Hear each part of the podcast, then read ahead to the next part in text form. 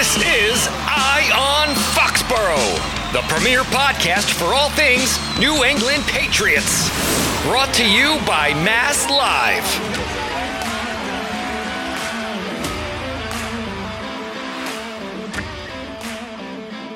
Welcome back to Eye on Foxborough. Chris Mason here with Mark Daniels, Karen Guregian. We are on the couch at our Airbnb in Indianapolis for the NFL Combine, new setup.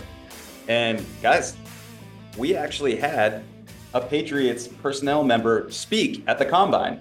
Pretty wild. I've, I mean, Karen, I don't know about you. I've covered the team for 10 years. This is my first time going to a combine where a member of the Patriots organization held an official press conference. New times, new era. Yeah, I don't ever recall. I mean, Belichick made a sort of a cameo showing one year, but he like he purposely went last on the last day, and he basically wanted to talk up a couple of his coaching friends that got fired. So sounds about right. Um, after that, nothing. We've seen nothing here. but with Eliot, I think there was a ton to like glean from yeah. his he did his 15 minutes at the podium and then did a smaller group interview with us after too and a few other local media members. Um, so we probably got like 25 minutes of Eliot Wolf today, and there was really a lot to like glean. I think the first thing is just he has final say. We finally know who's going to be making the pick at number three overall. And really, for those who don't know, on Tuesday at the NFL Combine, it's a day where most of the GMs talk. Now, now, not everyone talks the combine, as we just said, but on Tuesday, what we heard a lot from today was other general managers around the NFL. So the fact that Eliot Wolf talked, guys, really it says to us, hey, Eliot Wolf is sort of the de facto GM, and the fact that he even said he'll be making the pick says that. Yeah, he didn't dodge or shy away from that. Uh, he said when push comes to shove, he'll make the call. And you know, with making that call comes a lot of pressure you have the number three pick in the draft. You have a team that's trying to rebound from uh, a four and 13 season. You know, expectations aren't high, but expectations from fans are for them to turn it around. And if he makes the wrong call, uh, that won't look that that that that'll set the Patriots back even further and set him back talk, as a GM. You talk about pressure. It's it's the Patriots who have won, you know, what, six Super Bowl championships. They're coming off a four-win season, and he has some of the most cap space to work with and the number three pick. Like Eliot Wolf has a chance to put his stamp on this team and really play a major role mm-hmm. in this team actually improving and getting better. Of course, if he makes the wrong moves, Chris, um, that won't be the story of Eliot Wolf, him getting mm-hmm. things back on track. It will not be. And one thing that caught my ear immediately was that he said he thinks it's a very good year for the quarterbacks in the draft process, which on the one hand, like, yeah, there's three top tier quarterback prospects that could go one, two, and three. But on the other hand, if you're shopping the number three pick, it makes sense to keep hyping up the quarterbacks too, right? If you're trying to trade out of that spot. What did you make of his um, just comments about the quarterback class. Yeah, I think that echoes what Daniel Jeremiah told us here on this Eye on Foxborough podcast that everyone views this as a very strong quarterback class. And even some of the reporting that came before this week said there were teams who weren't necessarily impressed with next year's draft class. And I think that puts a lot of pressure on a team like the Patriots when, hey, you actually need a franchise quarterback. You could draft one in number three, course, theoretically, Karen, you could also trade out of the spot since so many teams are desperate for good quarterbacks. Yeah. And I think it was actually, you know, pretty wise or shrewd of Eliot to kind of keep all the options open. You know, because I asked him point blank, you know, are are you open to trading the pick? And he gave the yeah, all all the options are on the table, and we'll do any of the above. He's not going to, you know, stop that avenue uh, in its tracks right now. He'll he'll listen to offers. Uh, whether one tips the scales, uh, we'll have to wait and see. Um, but as I said, you keep all your options open. Just like talking to other GMs and asking them if they would they would move up, they kind of said the same kind of thing. You know, we're keeping our options open. One of the options that Eliot said he's keeping open too is using the franchise tag, which he has until March 5th to apply if he wants to. And it seemed like in listening to him that he's very, very high on trying to retain Mike Onwenu and Kyle Dugger. Mike specifically too, he called the cornerstone. He called like one of their core members. So I that caught my ear immediately. And he said, Yeah, I'm keeping all the options open. And the franchise tag is one where like if you see Eliot Wolf make a move over the next like couple weeks, it's probably going to be tagging someone. Yeah, so I think initially going into this, when we were talking about franchise tag candidates, Karen, my my first thought was Kyle Dugger. It's around hmm. 17 million. You're like, all right, he could probably get as a free agent, Kyle Dugger probably get somewhere between, I don't know, 13, 14 million. So franchising him for 17 million isn't that bad. Whereas Michael Onwenu, 21 million is a lot of money for a tackle slash guard. However, hearing Eliot Wolf talk today, I have to say I'm moving Michael Onwenu up. I think if the Patriots franchise someone, it's Michael Onwenu. Yeah, well, I wrote last week that that's who they should franchise, and and the reason I came to that conclusion, I mean, it's not a knock on Dugger or anybody else. It's a matter of need, and you know, if you lose Dugger, I mean, you just drafted uh, Marte Mapu. I mean, there's people in the system, there's people in place. If you lose on Onwenu, you're not re-signing Trent Brown. You lose two starting tackles. He he was arguably their best uh, tackle from start to finish, or when he played tackle. And he's young. He's 28 uh, years old. I just think, and he's going to get you know, starting tackles in this market, he's going to get above 21 million from yeah. some, from some desperate team. So in that, when I put it in that context and in that light, he's a bargain for the one year at 21 million.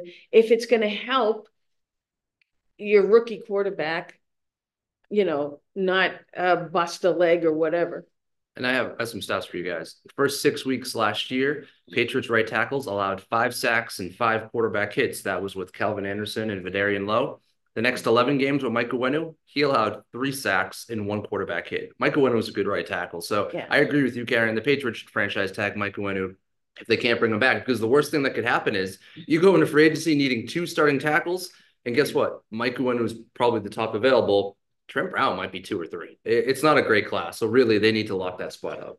Yeah. And it's interesting too, at the combine, at these podiums, you get kind of like bombed by a bunch of different writers from different beats. And Eliot was getting swarmed by Green Bay writers from his background there. He got so many random Green Bay questions, but that's kind of the new ethos that he wants. As he was talking about the Packer way and like what that is, and that that's drafting, developing, and then extending your core guys and like reinvesting in them. So I think that Onwenu is a perfect candidate for that, as is Dugger. But in just like, it's funny, there was Karen in your column, you wrote this. There was a, a lot of GM speak from him in here. Yeah. But if you're reading between the lines, it really does seem like extending those core guys is something that he's prioritizing. And so I think it makes all the sense in the world to bring Mike back. Yeah. And you know, it was interesting. We we did also when you were talking about core values, you know, we heard a lot about culture and uh him wanting to uh kind of get get away from the and again, he called it the hard ass vibe mm-hmm. that's been prevalent uh uh, with the Patriots under Bill Belichick's regime. So I thought that was interesting. And I mean, I don't think he's he's projecting having a soft team. He's just projecting a better environment for players to work yeah. in. And I think that that comment on Twitter today is caught a, he's caught a lot of flack on Twitter. I don't know, but yeah. my Twitter, my mentions on Twitter are just a dumpster fire with people sort of dumping on Eliot Wolf for that comment. Mm-hmm. But I'll say this, and I don't think people will like to hear this people inside Gillette Stadium did not always enjoy working for Bill Belichick and the Patriots. They weren't always having fun. Mm. Now, when you're winning championships, you'll you'll take it, right? It's like winning winning is fun. Winning breeds, you know, success fixes a lot of problems. Over the last four years, the Patriots weren't doing that. And there were issues, I would say, from all different levels. And that you had issues with some of the coaches, you had issues with players, you had issues with scouts. People didn't always feel respected. And I, I know I use the word fun and people hate that, but like people weren't always having fun. I don't think they always enjoyed working for Bill Belichick, even though he's the greatest coach of all time. So when Eliot Wolf says something like that, I think he's really referring to uh, creating an creating an environment that people want to be in, and people were a place where people want to work, and it goes beyond you know the six Super Bowl banners, and obviously that that's that says a lot about Bill, but you know, there's there's other elements to that. It definitely does. And I mean, you know, I started on the beat in 2019 since I've started, this has not been a functional team. And it's like, I understand. It's your fault. Yeah. I know. A- Angela Death over here. I know. I know. But like, I understand the six championships before that, all of the winning and everything. But recent history has not been kind to them. So, you know, I kind of understand where Eliot's coming from, but it really stuck out to me that like he's not afraid to speak his mind, you know, and that is that's become very clear. And I think you're seeing that in a lot of these new hires that they're willing and they're open to, you know, discussing how they actually feel about things. And right. Eliot's going to say something like that that's going to like blow up on Twitter. People are going to push back. But honestly, at the end of the day, probably right. And and how about he, he's asked about you know how, how do you fix this team? What's what's sort of your philosophy? And he immediately goes into the offense. And I, and I want to read this quote because quote in terms of physical skills, we need to weaponize the offense. We need to be faster and more explosive on defense. Height, weight, speed, playmaking ability. There will definitely be an emphasis on those things. He's telling us what they want to do, guys. It's very clear. The Patriots offense tied for last in scoring last year in the NFL. Do you know that's never happened? In I looked it up in Patriots franchise history. The worst they had, I believe, was 28th in scoring in 1990. They, were, they won one game that year, by the way, but they still weren't last in the league. So, but Eliot Wolf comes out and says, we need to weaponize the offense. Like my ear, like perked up. I was like, wow, it's kind of surprising and also refreshing to have that type of honesty. Yeah, I agree. And I mean, I think that sometimes like weapons discussions can get hackneyed, you know, and all that. But here it's true. Like they need more explosive players. And yeah, they weren't just the worst offense in the league this year. They were tied for last. They were tied for the worst scoring offense of the last decade at 13.9 points per good. game. That's not good. And like they ended up tied because Carolina was also horrendous this year with Bryce Young. But that's like how bad it's been. And yeah, they need playmakers. And it, hmm. I mean, having a guy in charge that is well aware of that and seems cognizant of like what he needs to do to get them. He's also well aware of what the Patriots are current currently. Yeah. I thought he was very I mean, I asked him the question what his hopes for or you know what he would deem a successful season for the Patriots in 2024. And he didn't come out, oh yeah, Super Bowl. I mean, he was he he said, look, they hope to contend for the playoffs, but mostly they're hoping like to just improve. They're hoping to get better in all phases and that's kind of where you are with a 4 and 13 team, like it or not, especially one that is so devoid of talent on the offensive side of the ball. It was it it was honest and you know realistic, which again we haven't experienced very often. Uh, the Patriots general manager or brain trust you know, talking like this in this kind of way. Put it in perspective. We learned today the Patriots have been in contract negotiations with Kyle Dugger and Mike Onwenu, their two biggest free agents. That's something we would not have learned in years past at the combine. Agreed. And just going back to like his expectations for the year for a successful season, it wasn't like contend for a championship. It was contend for the playoffs, Playoff. like to be a playoff team. And I think I mean, I don't know about you guys, but I would certainly deem it a successful season if they're back in the playoffs or in the playoff hunt in week 18 and have like a meaningful game. Yeah. I think that shows that they took a significant step forward from four and 13 and the rock bottom they've kind of hit this year. They have to work their way up to be that unfortunate seven and nine team, eight and eight, you know, before, yeah. you know, we're even sniffing the playoffs. But another thing that was broached today was JC Jackson. For those who don't know, the Patriots can clear around 14.375 million if they release JC Jackson. Now, Eliot, that hasn't happened yet, which is a surprise, probably to all three of us. We thought it'd be one of the first moves, clear the 14 million off the books a couple weeks before free agency, and then you know work to use that money elsewhere. Eliot Wolf said no decision has been made on that, and they're working through different options. Which guys, that tells me there's only two options here. You're not keeping JC Jackson for 14 million. It's either cut or restructure. Which way do you think they should go? Cut. Yeah, I mean, I think you I cut agree. him yes. and then you like you take that 14 million off the books entirely because a restructure you won't clear all 14 million. Like I was looking into this. So I think you cut him and then say if you want to come back for X amount, like we'd love to have you as a depth guy. And that the thing with JC is like I don't think his market's going to be there in free agency and I think he works if he's a player that you're not relying on, you know, where now if you're getting healthy, you have Christian Gonzalez at one boundary, Jonathan Jones at another boundary. Marcus Jones should be back in the slot. Where like, okay, if you want to bring JC into that group as a depth piece and like maybe he plays his way onto the field, but he's not someone that you're counting on to play like 17 games out there all the time, I'd be totally fine with that. But he just can't be someone that you're counting on at this point. Right, right. And at this point, the Patriots are projected to be in top three in cap space. I'll be honest, guys, the number between how much cap space the Patriots has and other teams, it's very fluid and it keeps changing. So let's just say this, they have a lot of cap space. If they clear JC Jackson off the roster, it's going to go up over, I believe it's 80 to 90 million, which is really insane, which brings us back to Eliot Wolf's weaponize the offense comment. Yeah. That's a lot of room to work with. Who, how do you weaponize the offense? Like what, what steps, Karen, do you take to actually make it a more explosive group? How, how does he go about doing that? Well, either he can uh, sign what's left of the, you know, the best of the free agent field wide receivers. I mean, Tee Higgins is, is franchise. He, he would have been the, the target if you were me. I don't know if there's if if the if the Bengals would uh, tag and trade him, but I would explore that. Uh, beyond that, I would look to to trade uh, you know, make a trade with a team for a high end uh, wide receiver. I mean, the best of the rest, uh, Michael Pittman's in there, but again, I wouldn't classify him as a game changing type receiver.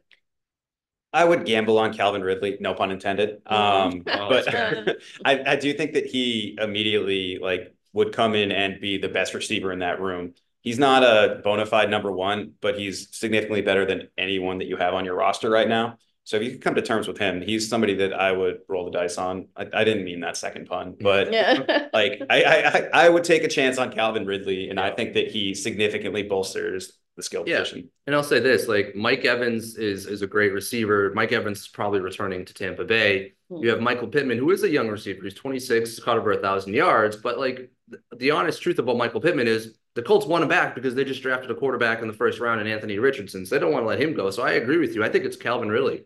If the Jaguars re-sign Calvin Ridley, they owe a second round pick to the Falcons. And if they lose him in free agency, they only owe a third. I think that sort of plays into the decision. And so, I was just going to interrupt you and say, I think, I think when it comes to Ridley, money will talk with him.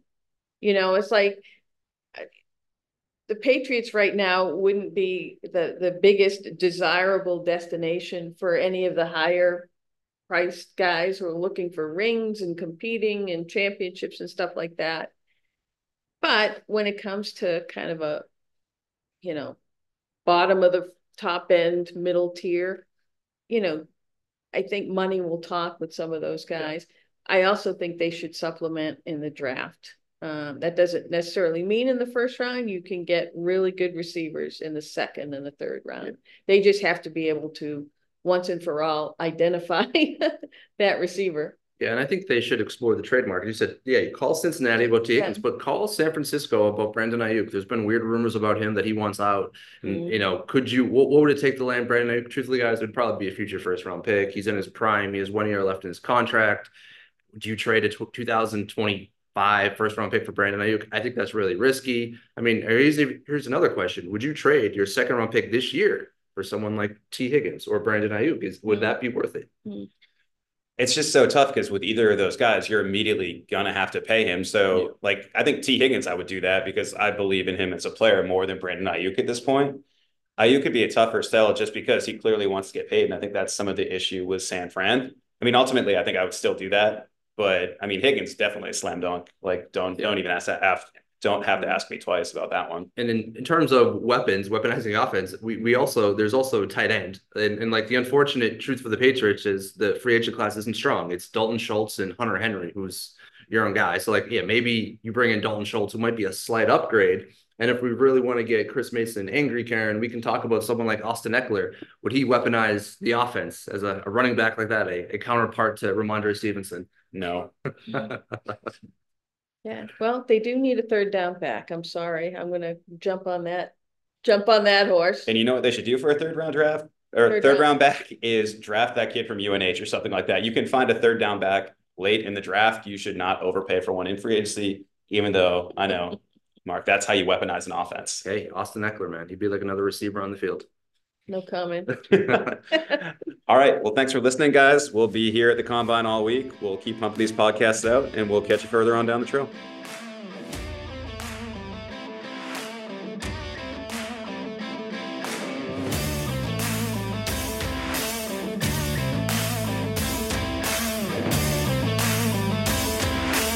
This has been Eye on Foxborough, brought to you by MassLive.